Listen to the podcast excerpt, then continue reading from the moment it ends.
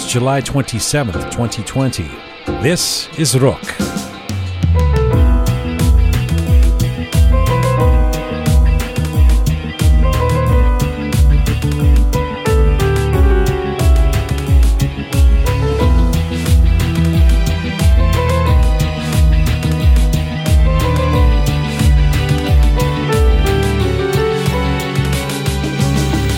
Armenian community around the world and inside Iran has been so consistently talented when it comes to arts and creativity that it's hardly a surprise when someone of Armeni background is flush with artistic talent but their story can still be surprising and fascinating. Imagine a nine year old Christian kid playing the organ in church in Tehran in the 1970s. That kid ends up leaving Iran and becoming a well known rock performer, a songwriter, and a producer working with some of the biggest names in American and Iranian music. Today, Ervin Khachikian joins us on finding success in the West and returning to his Persian music roots. I'm Jian Ghomeshi. This is Roqe.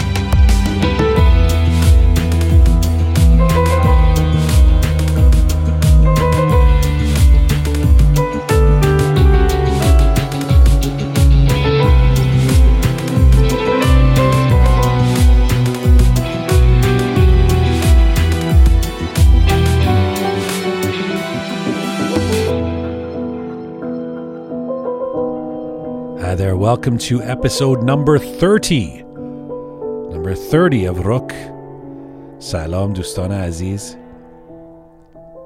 We have uh, Ervin coming up, a master musician, a songwriter, producer, producer of the likes of uh, Siavash Ghomeshi. Hi, Shayajun.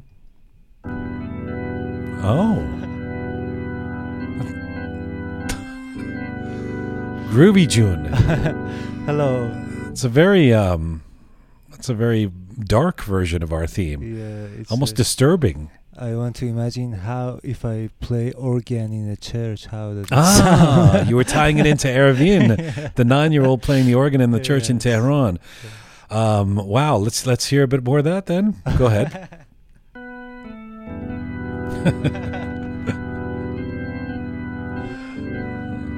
okay, all right, thank you. It doesn't sound like church. Uh, Thirty episodes, man. Yes. Sita episode. What's your favorite? Sorry. Uh, uh, oh, you're going to uh, answer. Yes, it's like you know, it's like I, am seeing the growing of our family, and it's mm. very. Uh, yes, I love each episode more than the last one.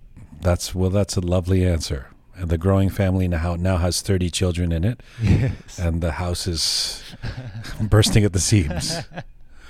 Uh, we had a big week last week. If anyone hasn't heard the uh, Shali Zomorodi episode, it was a week ago today. Please check that out.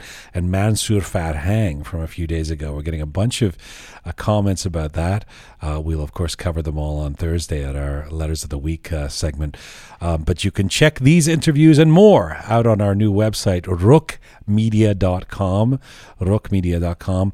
I also wanted to, um, at the top of the show today, uh, thank the folks at uh, Iran Proud.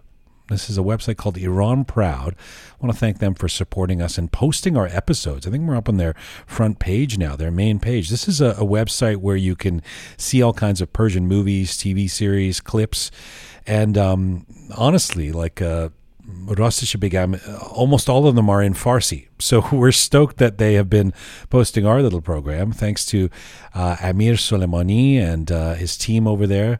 Uh, that's IranProud.com.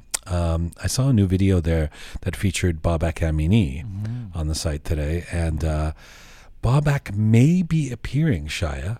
He may be appearing Ooh, on a little awesome. program wow. called, well, I didn't say what program yeah. it is yet. No, no, no. But you, you're happy that he's appearing anywhere. you like Babak. Yeah, yeah. yeah. He may be appearing on a little show called Roqe in the coming days. I don't know. it's just a rumor. We'd have to, uh, we'll have to find out. How was your weekend? It was pretty well. Um, uh, how was the emails? Im, Im, Im, the Van Gogh. Van Gogh uh, uh, did you? Why you saw that on my Facebook or yes, something? Yes. Because I didn't tell you about it. Um, I went to this uh, Van Gogh, the famous the, Yeah. the artist, Van Gogh immersive exhibition. This was its um, the world premiere is happening right now in Toronto. Uh, it's based on a show that happened in Paris, I think, called uh, Atelier des, des Lumières. Uh, but its inaugural version i i- here in Toronto, and basically you go into this. Uh, uh, first of all, I loved it. Wow. I loved it. That's why I'm happy to answer this question. You go into this cavernous space, 600,000 cubic feet, uh, and all around you, the walls, the floors, um, you, you're immersed in giant projections that highlight brushstroke and detail and color of Van Gogh's works. It's constantly moving, and there's this soundtrack that goes along with it. Uh, the soundtrack is brilliant. Uh, It, it's from I, was going to ask how is the sound. no, the, the soundtrack makes it. It's like Bach and and Wow. Thom Yorke. It- It's really those are part of it. Right. It's it's just beautiful. Uh, it's breathtaking. It's it's mesmerizing. What was actually significant for me is how you do an art exhibit in the time of COVID, mm-hmm, right? Mm-hmm. So I mean, we're trying to figure this out with, for example, playing musical concerts. Like, what what are we? What are you going to do? What are how are you going to play a gig? So this is so this was interesting. First of all, everyone's wearing masks. I uh-huh. told you it's a big space. Then they have these circles projected onto the floor, like uh-huh. uh, maybe a meter wide or um, a little bit bigger than that. And each person or or couple or group of friends or family stand in one circle. Uh-huh. And then as people leave one circle, you can stand in another one if you want. You can just choose whichever circle you want to stand in in this cavernous space.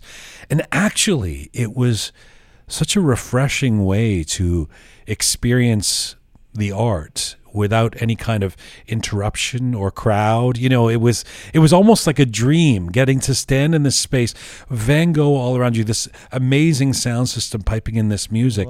And you no one's disturbing you. There's nobody pushing you or trying to get through or or blocking your view or something like that. So it was a, a circumstance and an innovative approach that would actually not have been possible or considered without the current pandemic you know? So despite the horror of what covid has done and we you know we have to say that i mean continues what it continues to do to our friends our fellow global citizens here in in in north america back in iran there is something to be said about the inspiration that comes from human ingenuity you know that, that, that that somebody came up with this idea and this Van Gogh exhibit is more inspired I think than it it may have been otherwise That's it's interesting. it's yeah. certainly not just like walking into a museum or a art gallery and looking on the wall it's Mm-hmm. something much you should go Yeah, yeah, I definitely go this week. I will go again with you I mean oh, it's great. oh it's love- yeah. it's some people have suggested that you may want to um, uh, you, you, you may want to actually ingest or smoke or do, do take something to enhance your experience Oh. because it's kind of trippy. Whoa. I don't know if that's your I- I your rather- thing. Yeah, I rather to go for first time. I rather to go. You know. Oh, natural. Yes. Sure. Yes. Yeah, I mean that uh, it's believe me, it's good enough that you don't need that kind of enhancement. For sure. But I'm suggesting that some have suggested that it's it's trippier uh, with that as well. Cool. Well, let's get to our featured guest, shall we, sir? Yo, Merci. Arab. Uh, are you you've got the music queued up. Yes. All right, take a listen to this. جهان من بدون تو دعای نست روبرویم یه بی نهایت تکرار پر از خیال مبهم جهان من تو. یه پرس تو خیابونه. فلک خواب و من بیدار. یه قصه ابر و بارونه. با تو بیمشترین رویاست. جهان خواب بی ببین چه ساده زوم میشه. یخ رویا تو زن. Yes, a little taste of Jahan Man. That's a brand new single released last month with Niaz Navab and Ervin Khachikian. Ervin is an Iranian, Armenian, American musician, songwriter, singer, and producer. And if you don't know his name right away, you have likely heard his work whether it has been performing with the hard rock sounds of Serj Tankian and the FCC, who Ervin played with, forming an Armenian supergroup of sorts for a while, the poetic musical stylings of Siavash Ghomeshi, who Ervin worked with for years and musically arranged, the, the pop of Martik, who Ervin produced, or his own solo work with Carmandan. And Ervin's own story is a fascinating one of being born in Iran before the revolution, the son of a church pastor who played organ in the church in Tehran, then came to the United States as a teen in the 1980s, only to follow his musical dreams and pursue a path that has brought him to stages around the world. Ervin's latest EP with Niaz Navab is called Terminal One. It was released last year. And right now, Ervin Khachikian joins me from Vancouver, Canada. Hello, sir. Hello, sir. Thanks for having me. Very, very good to have you on the show. You know, what's weird is you're the, I know you as the Los Angeles guy, but you're currently in Vancouver, in Canada, where you have been since COVID hit these shores. Uh, you, are basically sequestered in Canada, which, let's face it, there could be uh, worse places to be stuck. What happened? What, what brings you to Canada for so long? Yeah, well, first of all, thanks for having me on the show. It's a pleasure to be uh, interviewed by you. Um, so, you know, we were in Toronto early March for a uh, show that we had that was organized by Tirgan Festival. And uh, when we were done with the show, uh, two days later, U.S. Uh, didn't allow any more uh, Europeans to go back to the States. And since I was there with Niaz and she doesn't hold a US passport at the moment, we thought maybe a week, maybe two weeks we'll stay in Toronto and uh, while the borders open. And next thing you know, it's been four months that we've been in uh, the beautiful Canada, which, uh, you know, interestingly, about a year ago, we were discussing possibly moving to Canada or, you know, exploring some options here. So kind of uh, the Corona, even though it uh, brought maybe uh, it discomforted a lot of people, but it in some ways it really worked out uh, to the best uh, given our uh, situation. It's got to be strange for you. I mean, you're you're displaced when you came to do. I know you had a gig with you had a couple of gigs with Niaz. She was coming from France. You were coming from L.A., where you normally live. Um, and so you, you were going to do a couple of shows, and I and I suppose move back to L.A. So you couldn't have packed for four months when you left Los Angeles four months ago, right?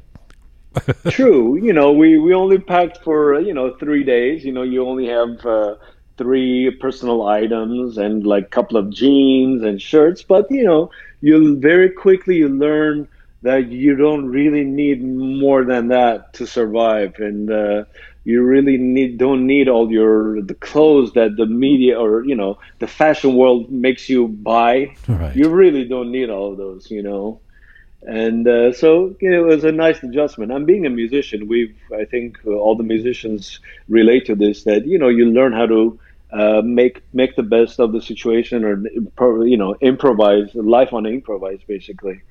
Ervin, is it strange being in Canada right now as the COVID cases uh, astronomically climb again in the United States, and particularly even in California and Los Angeles, where you're normally based. Have you been in touch with people there? Yeah, everybody's just um, everybody's staying indoors. People are not seeing each other, and uh, they're jealous of what I'm doing here because, uh, gratefully, Vancouver is one of the best places, like you mentioned. So um, you know, I'm happy to be here, but I'm also sad for my for not being able to see my nieces and my family. So you and Niaz stuck in Canada or staying in Canada for the last four months. Has it been a productive time?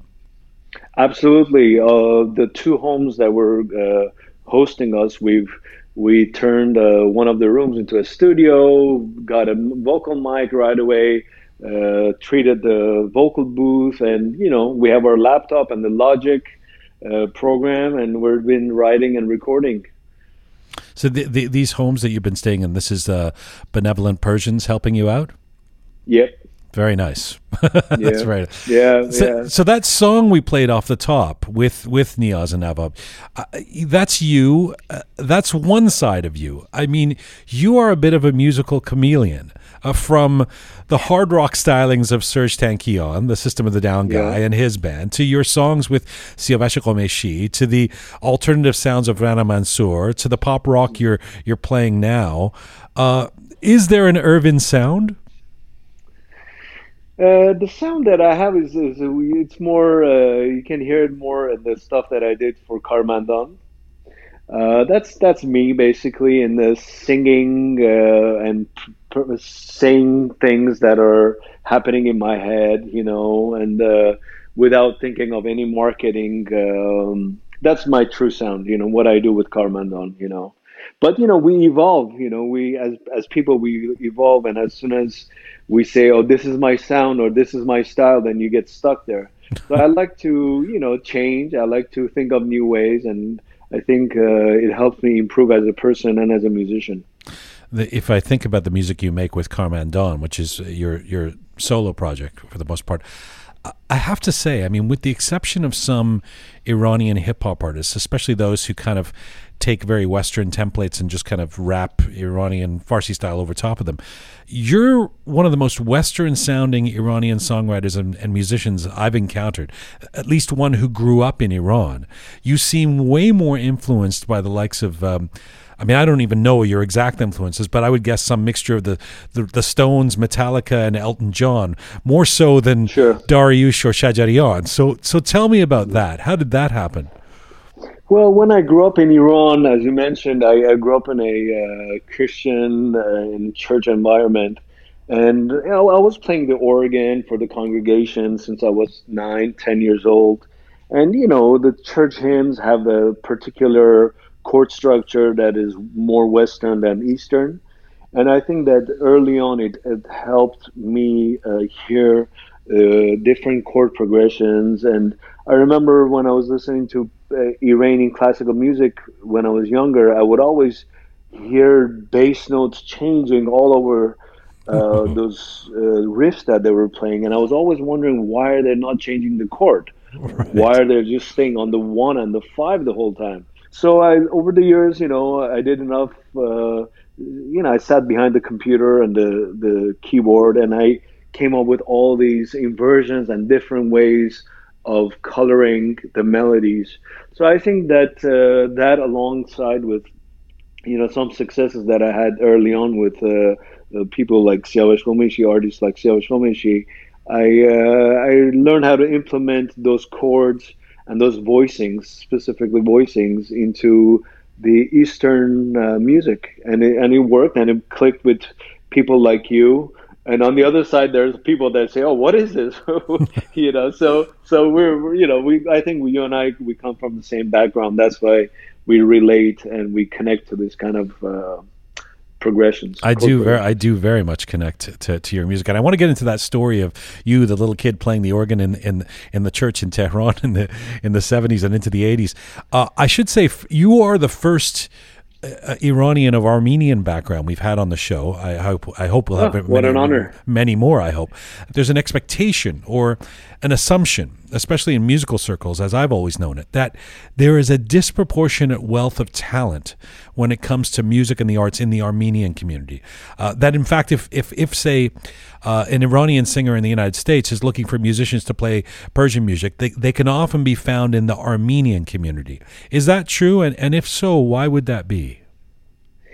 Um, I think a few factors um, impacted this, and one of them was uh, early on, maybe 30 years ago or 40 years ago, uh, the Iranian community was not encouraged to play the organ. They were discouraged from playing the drums or the guitar or the bass. They were they were more uh, encouraged to play the tar and the kamanche and and but if you're an Armenian, they it was okay. It was actually cool that you played the drums, you know.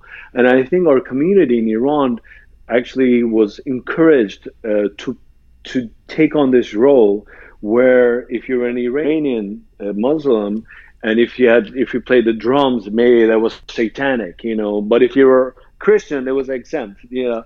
So I think that encouraged us to improve and uh, but you know I, I, I like to you know say that there's so much talent in Iran now because of the internet past 15 20 years Right. people have opened their doors and they're hearing the radioheads they're they're hearing the, all the good music that is out there and there's i can say there's a lot of talent. There's probably more uh, talent coming uh, outside the armenian community than inside the armenian community. And the you know the iranians have really improved. And so i think it was kind of a, a social uh, thing the armenians happened to be in the right place at the right time. You grew up you were a little kid in the 70s with a, a church pastor as a dad. And you've you've said that being armenian uh, meant a different life inside inside the home than outside on the streets. Uh, what does that mean? How, how so? So uh, you know, being in an Armenian uh, household, or you know, we, we had our own schools, which were all Armenians and Christians, and we would go to church, and then you know, but then you would be obviously you have to walk from church to home, and the the, the attitude of people that you would like, you know, you saw in the taxi or you saw at the stores, at the bakeries, you know, you you you did pick that they were a bit more they were different than the way you were being raised and they would know that hey this guy is uh, armeni or he's Christian and he's different you know? So you do get treated differently. And sometimes uh, most of the time we were really welcomed in many places in iran you know which i'm really grateful for the community and the government for accepting us uh, as a as a non uh, iranian background uh, to be to be living in the country. So you know you early on i realized that you know we're different and um, later on when we even moved to america i realized that we were, even still more different we're Right. nor, not armenian we're not even from we're not persian we're not even american but uh, i think it, it it helps you to uh, stand on on yourself uh, by you know as you are you know like sting says it says it's it takes a man to suffer ignorance and smile. So you learn how to be ignored and still smile and say you know what? Uh, this is who i am and this is what i am. You know i'm different but you know at least i'm myself you know. Tell me about your musical uh, awakening when you were a kid in Iran too. I mean, you, you I remember you telling me this story about how your your first fascination with the seductive nature of music was playing the piano at the age of nine and realizing that girls would like you if you did. Yeah. What what do you remember about that? So I was playing in the basement of the church, and I just realized, okay, D minor goes to G minor, and if it goes to the C major and the F major, it's like wow! Like I had just realized that that circle, you know, and I was just playing that for maybe ten minutes, and I looked up. And I was I was maybe twelve back then, eleven, and I saw these 16, 17 year old girls all are just like standing next to the piano and just they're like giving giving me all this attention there i had like little mustache you know and i was like oh this is cool i want to do this for the rest of my life You had a So, you know, mustache? yeah i was more like 11 just okay, 11, all right, all right. yeah. A big eleven-year-old Yeah. mustache. Yeah, okay. big 11 year old yeah so you know it was a good awakening as you said you know you decided I, I you know I, I knew i wanted to be in entertainment you know i knew i wanted to you know somehow entertain people and i saw that seed in me and i just kept uh, watering it and uh, you know nurturing it Did your parents encourage a career in music? No, I, I remember the first gig that I did in in LA. Um, they took me out for dinner, and I knew something was up. so they said, you know, uh, you know, if if you want to be in music, there's this problem, there's drug issues, there's hard to sustain a family, you'll be traveling, blah blah blah. And I said, great, you know, fair enough, parents. I will go to school. So I I finished. Uh, I got a bachelor's in psychology and I started getting into uh, finishing my uh, master's, where I got a phone call from a pop artist, and uh, I just closed my books, and I knew I wanted to uh, be a musician. You know, the first gig, the big gig that I did was in Toronto, and it was a 2,500 sold out show, and um, I, I knew that's what I wanted to do. So I, did, I never finished my master program but uh, at least I kept my parents happy for a couple of years. Are they happy now? Now that you've uh, carved out a successful career and performed on the Tonight Show and worked with Siavash Ghomeshi and all that. Yeah, I, I saw that. Uh, there's. The, I invited them to the Greek show that I was playing uh, one time back mid '90s, you know, and it was a 6,000 seated venue, and I gave them front row. They were sitting there, and I saw their smile, you know, they were happy, and you yeah. know, people went and recognized them, you know, and so you know, I think uh, they changed their mind after after a few years. Let me ask you, Ervin, because uh, it's it's normal or it's it's uh, not a surprise when a first generation kid uh, migrate, uh, the family migrates, and the kid has trouble. Uh, I certainly went through it, uh, feeling like an outsider, wondering how they fit in, where they fit in, etc. Um, but it's almost like you had a head start because you said that you didn't totally fit in when you were in Iran. So you moved to the United States in the late 80s and you end up settling in Southern California for the next few decades. Uh, did being an, an Armenian in Iran somehow prepare you for being different than other kids when you, teenagers, when you would arrive in America? Yeah, I think so.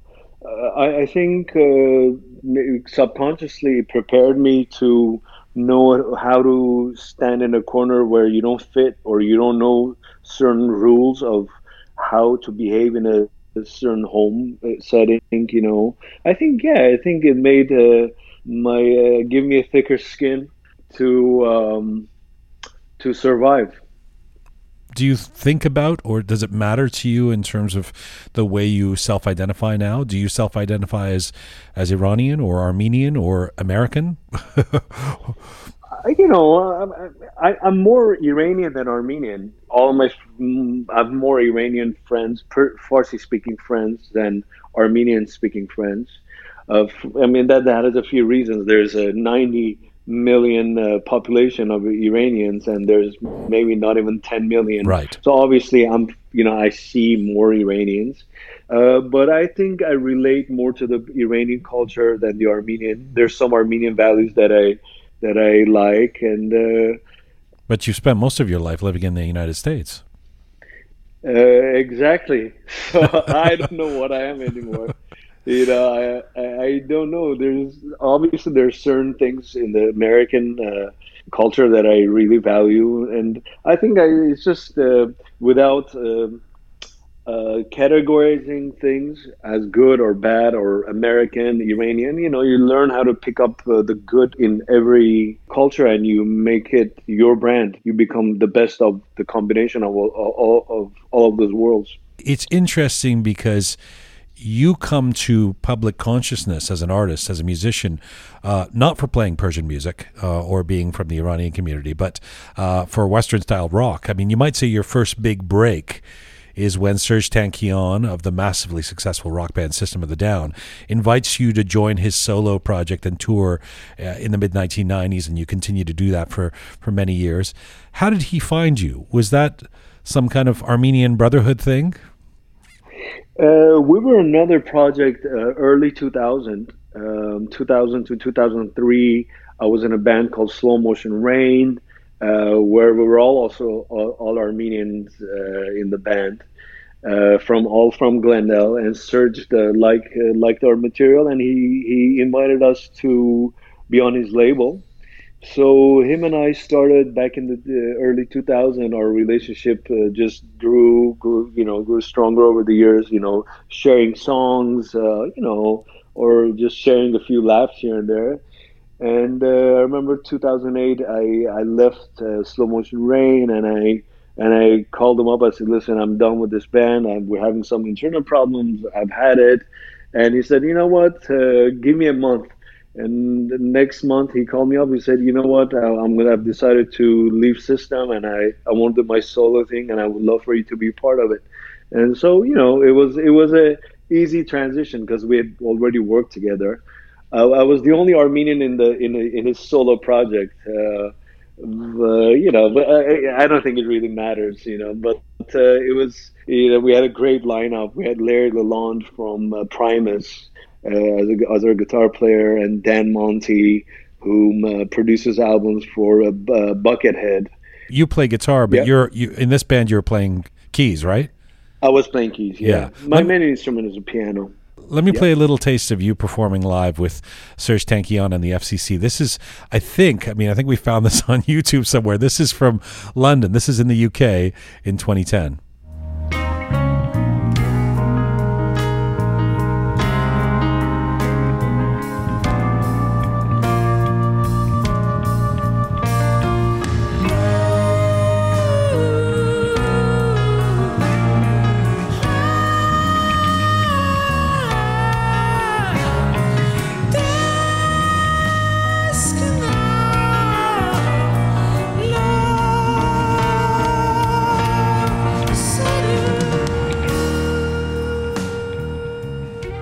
Little bit of Serj Tankian and the FCC Yeah, that's with Ervin Khachikian p- playing it. Do you remember that gig? Do you remember what that? What, what, what are you playing there?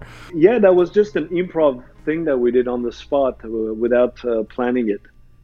It was uh, we just, just decided to surprise uh, one another, and we just picked a chord progression, you know, standard chord pro- progression, and we just uh, rolled. What did you learn from him? Coming, you know, uh, performing in a band with a guy who's just come off uh, this being in a in a massively successful, internationally successful rock band. What did you learn from working with Serj Tankian? Uh, he, first of all, he's a very humble person. Uh, you would think from the outside that he's this guy that has a lot of uh, anger and energy, and just, but to the contrary, he's very soft. You know, he's very relaxed.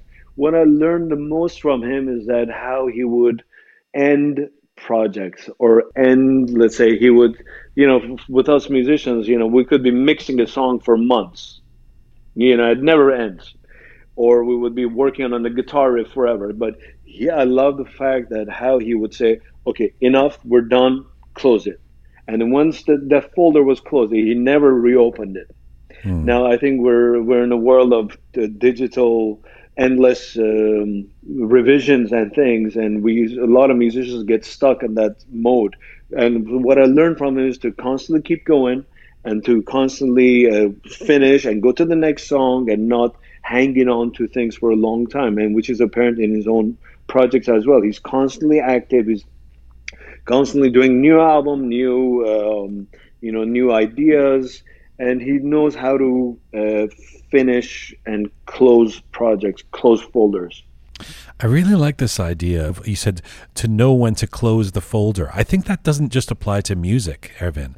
I think that's Sure. that applies to all manner of creativity or even life. You know, when when you, got to know when to fold them, know when to hold them, know when to fold them, right? Uh, you know, know when to walk away, uh, know when to uh, finish your project, or, or that it's the moment to stop. I know writing a book can be that way, or or certainly songwriting ha- has always been that way, um, where people there's folks uh, that we both know who will uh, keep work carving out a song for for a year and Yeah. uh, and it do, it doesn't even it's not getting better at that point it's just uh, so that's a really interesting thing to learn and it's a great talent to be able to know when to walk away And it's interesting that you said that it's not only it doesn't pertain only to music. It's it's it's a, a reflection on of how you do other things. A friend of mine that I, I'm staying uh, at his house or hosting in Vancouver, he says, "How you do anything is how you do everything." Of course, it's a famous uh, quotation, but he brought it to my attention, and it's uh, and I think it's true. It's like how you how you do anything, how you close chapters, or how you uh, decide okay this is it's done it's carved out it's fine i'm i'm going to close it is how you you know it, it, it it's both for songs and being creative and in your own personal life. You're absolutely right. So by the early 2000s you're you're touring with Serj Tankian and the FCC you've also formed your own band as you talked about. And then you get what can be considered your other big break as, as, as I mean as far as Iranians are concerned I think. And that is that you end up producing and arranging two big albums in the early 2000s by Siavash Ghomeshi and you perform on tour with him as for many years as well. How did that happen? It, it happened by accident. Uh, i was in a i was visiting a recording studio in glendale and uh, the phone rang, and the engineer, the owner of the studio, was uh, was behind the Mac keyboard, and he was fixing some cables, and he asked me to pick up the phone, and it was Siavash Ghomeshi, and uh, we just talked. And uh, honestly, back then, I didn't know who he was. I only had heard one of his songs uh, that I could remember the melody, but I didn't know who he was. But he was just this Iranian artist that spoke fluent English and we shared uh, some. We talked about Supertramp, and next thing you know, we're talking about Kitaro, a, a uh, you know Japanese guitar player and instrumentalist. So you know, we realized that we had a lot of musical uh, things in common, and then so he invited me to his house, and he showed me a song on the piano that he had just written called Neghab Mm. And I suggested some chords uh, alternatives, and I asked him, you know, maybe one or two notes could be bent this way or that way. And he was like, "Wow, do you want to arrange?" And I said, I said, arrange what? He said, do you want to produce this? Just take it. here's the melody. Here's the lyrics. Go, go with it. So I came home and um, uh, obviously I was excited and nervous because I didn't know what to be. You know, I had never arranged anything in my life before, and I had a uh, keyboard Korg Triton. the musicians might remember that keyboard. Yep, and I remember remember. I sat down and I and I just back then I was listening to a lot of Enigma and Deep Forest and smoking a lot of pot back then. so I just combined all of that and I just arranged something in a week and I showed it to him and he loved it. And he said, "Do you want to do the next song? Do you want to do the next song?" Next thing you know, we had seven songs that became part of an album called Neghab. And even, you know, back then I didn't know how, how much of a big, uh, it took me years to realize what an impact it had. Like I still have kids from Iran, 17, 16, 17 year olds that were not even born when that album came out. That they write me and they say, "Oh my God, this is amazing." let me let me hold you there and play a little bit of the song "Neghab" by Siavash Ghomeshi from the album of the same name in 2002, produced and arranged by Ervin Khachikian. Hey, بازیگر گریه نکن ما هممون مثل همین صبح که از خواب پا میشیم نقاب به صورت می‌زنیم. یکی معلم میشه و یکی میشه خونه به دوش یکی ترانه ساز میشه یکی میشه غزل فروش.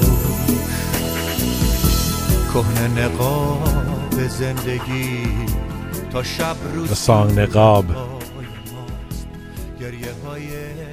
My dad's cousin, Siavash Ghomeshi. what a small world. The Small World, the same name, uh, album of the same name in 2002. I'm speaking with Ervin Khachikian, the producer and arranger of that song and that album. You know, the, the part of the story that I love of him inviting you to his house and is how uh, forward, how poru you are. You know, you, you start going, no, you know, I think the song would work better like this. Uh, I guess not knowing that he's Siavash Ghomeshi, not that that should, you know, prevent you from giving your input, but it's that's a very funny Yeah. part of the story. Well, I think you know I knew that that's what he wanted. You know, I I, I- could see that he wanted a fresh uh, fresh idea, and he wanted a. And you know, I, I didn't think maybe maybe I'd be reluctant to, to do that now, but uh, I think it's you know it it was good that I was just you know spoke my mind. Uh, Did you guys bond over um, marijuana? Because I, uh, if you're, if you, if you were smoking a lot of pot at that time, I, I, I, I think that it's fair to guess that uh, Siavash, from what I, I know, has uh, has um, enjoyed the effervescence over the years as well. I can't speak on his behalf, but yeah, we've had good times, and even now, you know, we get together and we share a few laughs and play our songs for one another. Uh, yeah, I think uh, we built a um, a good bond, uh, A working you relationship, know, a, wor- a working relationship because of music. Yeah. Right, right. Tell me, uh, I Yeah. asked you what you learned from um, Serj Tankian. Uh, uh, tell me what you what you've learned by working with Siavash Ghomeshi. I I learned how to um, pick lyrics from my own project. I learned how to be, think outside the box. I think before Siavash, probably most of the lyrics that people uh, put out there in the Persian pop scene, they were just love songs. And uh, I don't know, maybe I'll take that back because uh, it's not true. But at least in the pop scene, it was even now most of the things are about love and just the cliche things. And from Siavash, I learned well, Neghab, Neghab means mask. Oh my God, who would think about writing a song about a mask? You know, who would you know? Siavash has a song talk, which is it's about a tree trunk.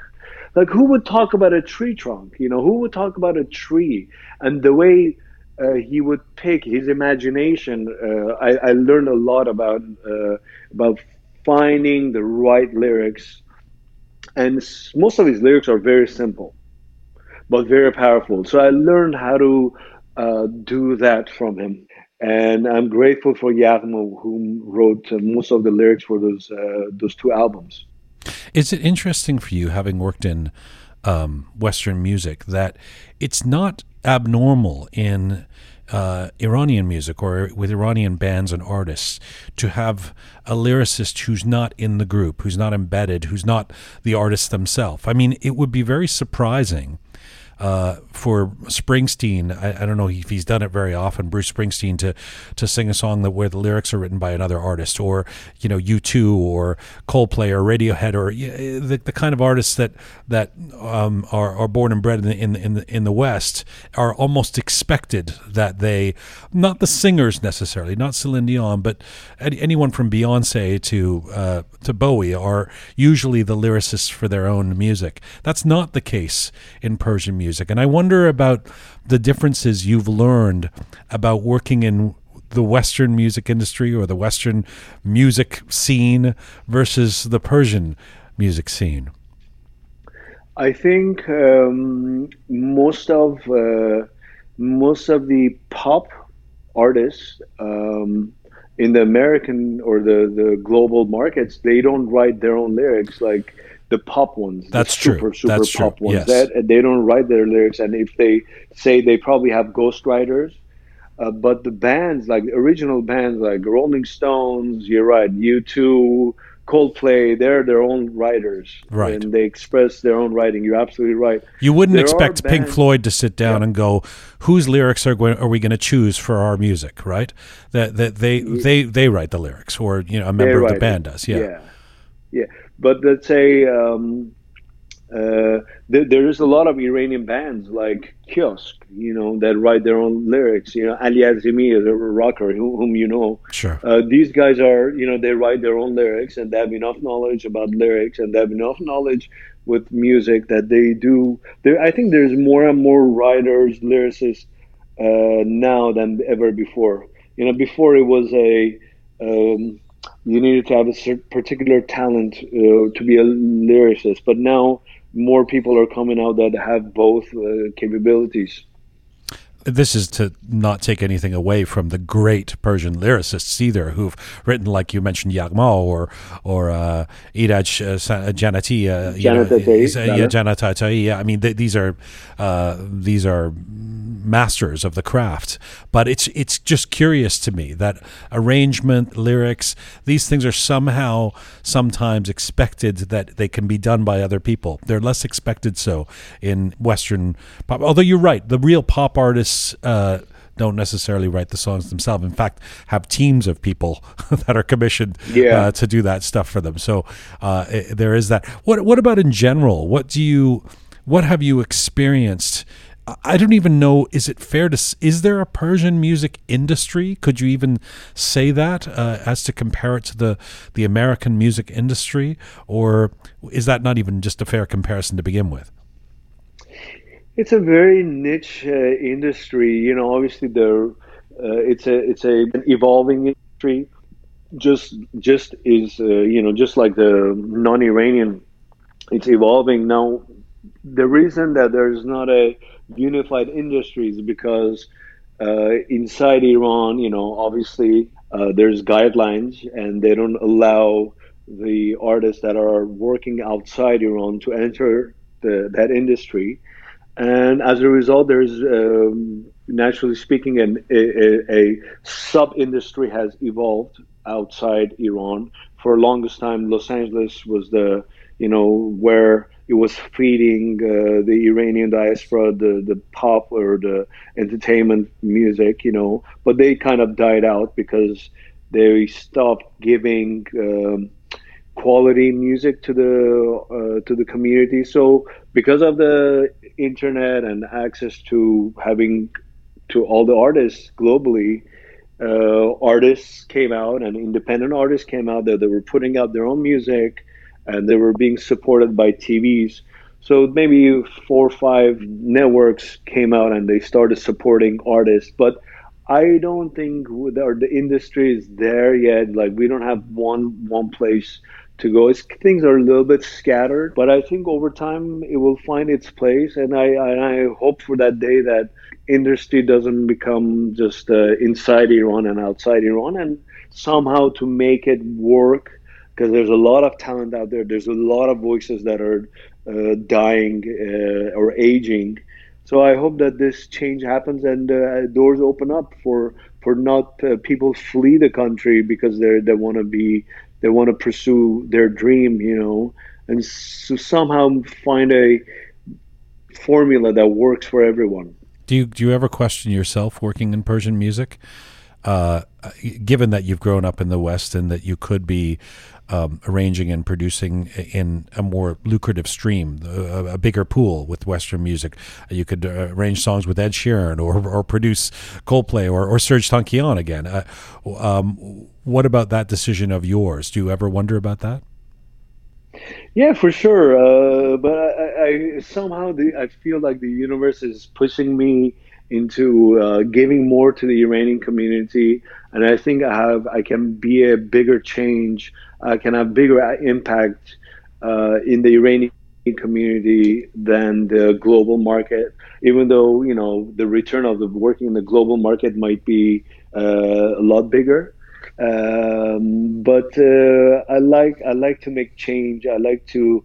I, I, feel like I'm helping the community go, grow, especially the younger musicians.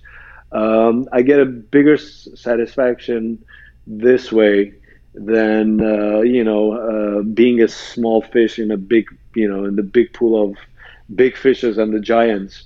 Um, I do have a bunch of material in English that I've written over the years, and uh, maybe one day when it's the right time, I'll find the right artist to produce, or you know, if I if I find the courage to put myself out there in the American uh, scene, uh, I'll, I'll, do it myself. I'll perform them myself. But um, mainly, I think it's uh, it's a personal satisfaction that I get being in the Iranian community you've been putting out solo records um, more recently, and I want to play something from uh, an album that you put out just in 2018 called Gozargo, and this is the song "A Little Taste of Borun," Ervin Khachikian.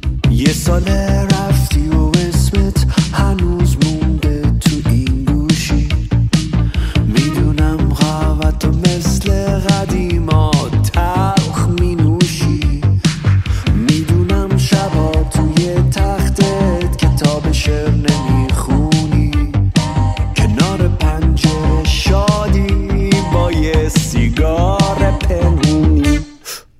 وقتی که بارون تو شب میباره بیداری همون آهنگو گوش میدیم هنوز بارون A little bit of the song Barun from Ervin's 2018 record Gozargah. What can you tell us about that song?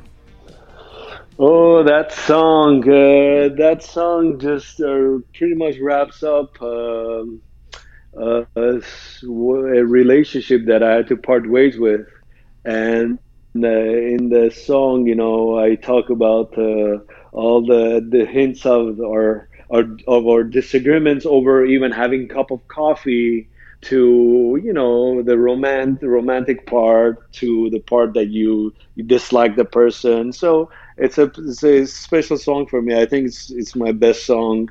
And i don't get, i personally don't get tired of it. And you know it's one of those songs that i wrote in five minutes. And so when you when it comes out that fresh and that is just an honest uh, honest song you know. Yes. that's why it just hits home. It didn't take too much thinking It's the, those are always the best ones, huh? They just come Yeah. out like that. Uh, in the last couple of decades, you've worked with we uh, we've been talking about this throughout this interview with people like Siavash, Rana Mansour, Niaz. Uh, you could have a very fine career, uh, I think, being stationed in Los Angeles, working as a as a producer and arranger, um, just sitting behind a mixing board. Why decide to make solo music of your own and continue touring? I uh, there's certain things that I can say with my own voice, with my own way of thinking that I cannot uh, expect another artist to do or to perform. What I like to do as a producer is to take the the beautiful parts of every artist that I've worked with, and I just let them know that they're the, the beauties in them, and I highlight those. And if a person, you know, I have my work and my music videos, I have a kind of a, uh, I, I, like to use humor to uh, say a few things. Like I, one of my uh, popular songs is called Khosh Hesab. Yes. Hesab mean, means uh, accountable. And I wrote a song. The song is about people that borrowed money from me and disappeared. So I cannot ask Siavash Ghomeshi to write a, to sing a song called Khosh Hesab, but I can do it my own style with my own goofiness and just so there's songs that I, I keep for performers like real good performers like Niaz and there's songs that it doesn't you know I'm ca- I'm capable of performing and I can state what's in my mind and I do it myself. Again I don't want to uh, put myself or my work uh, in a box to say, but maybe tomorrow I'll write a song and Siavash will perform it, or I'll give it to Niaz, or the, the next day I might write a song that I say, hey, it's it's good for me, you know. And uh, I think the songs that I write that come from the bottom of, so for example, Barun, you know, I cannot see, you know, even though I had really good offers from uh, some of our pop artists that wanted to buy the song and but I just couldn't part ways with it because it was just my story, you know. And uh, even though they're better vocalists, I think uh, you know I, I, I performed it much better with my uh, you know my own limitations, and that's what hits uh, hits with the listener.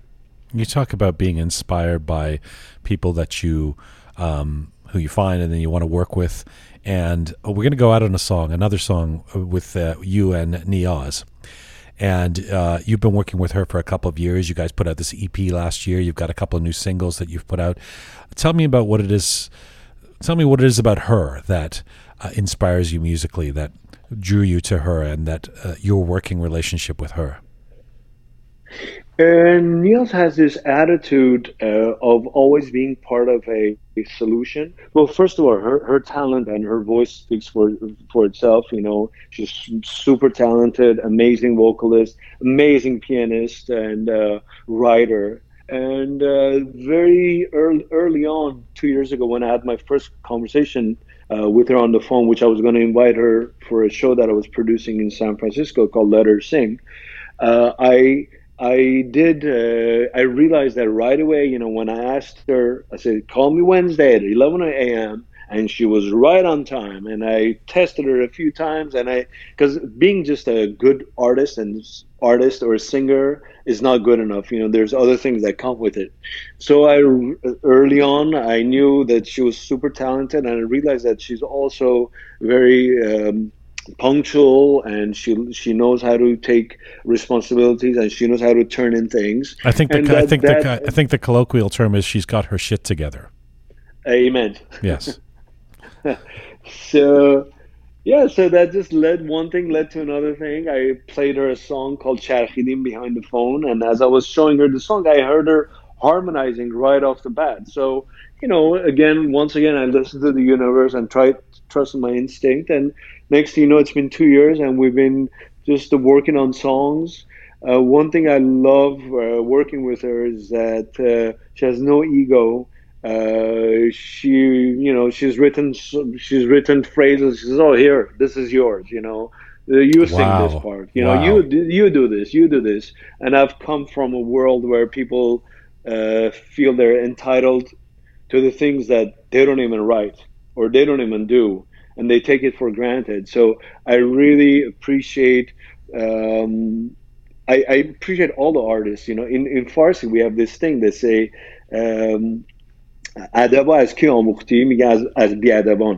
If I were to translate it, who did you learn uh, your uh, uh, adab means ethics you know who did you learn your manners from is this from unmannered so over the years i've met a lot of artists that just feel entitled to your work they you know they they make it their work and it's me you know and so i'm grateful for those people as well because it makes me appreciate the the the, um, the attitude that Neon's had. And um, it's it's it is indeed rare to find someone who's not possessive about their creativity. That must be a joy yeah. to work with. Yeah, and, for sure. And yeah, al- for sure. Also, it's strange. It's it's not often true that um, pairing with a, a, woman's voice and a man's voice uh, works well together. You guys do work well together. It sounds nice. So um, you, are onto something there. Clearly, uh, it, it is. Um, it's been such a great pleasure talking to you, my brother. Thank you for doing this. Likewise. And yeah. um, continue to make the great music. We'll continue to follow you. I'm so, I'm so glad that Canada has been a haven for you for this uh, this time. But hopefully um, things will uh, get a little better in the world, so you can be back to touring and we can see you back on stage soon. Yeah, thanks so much. Pleasure to be on your show, and hope to uh, meet you in person soon. Thank you, Ervin John. Yeah, thank you, sir. Bye bye. Thank you, Sean. Yeah, bye. Ervin Khachikian, musician, songwriter, singer, producer, based in Los Angeles, currently where we reached him in Vancouver, Canada today. This is full time for Roqe. Thank you so much for listening. Thanks so much to the Roqe team and our supporters. Thanks, Iran Proud. Mizun Bashin.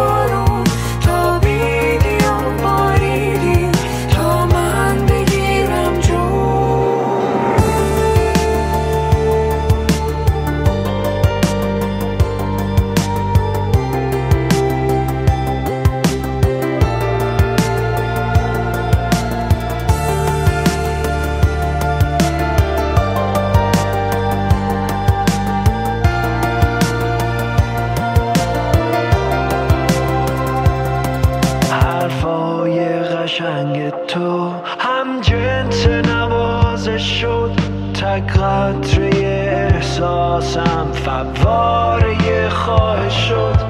تو قصه شدی منشر تو محکمه دنیا. حکم سر نوشتین شد. پیوند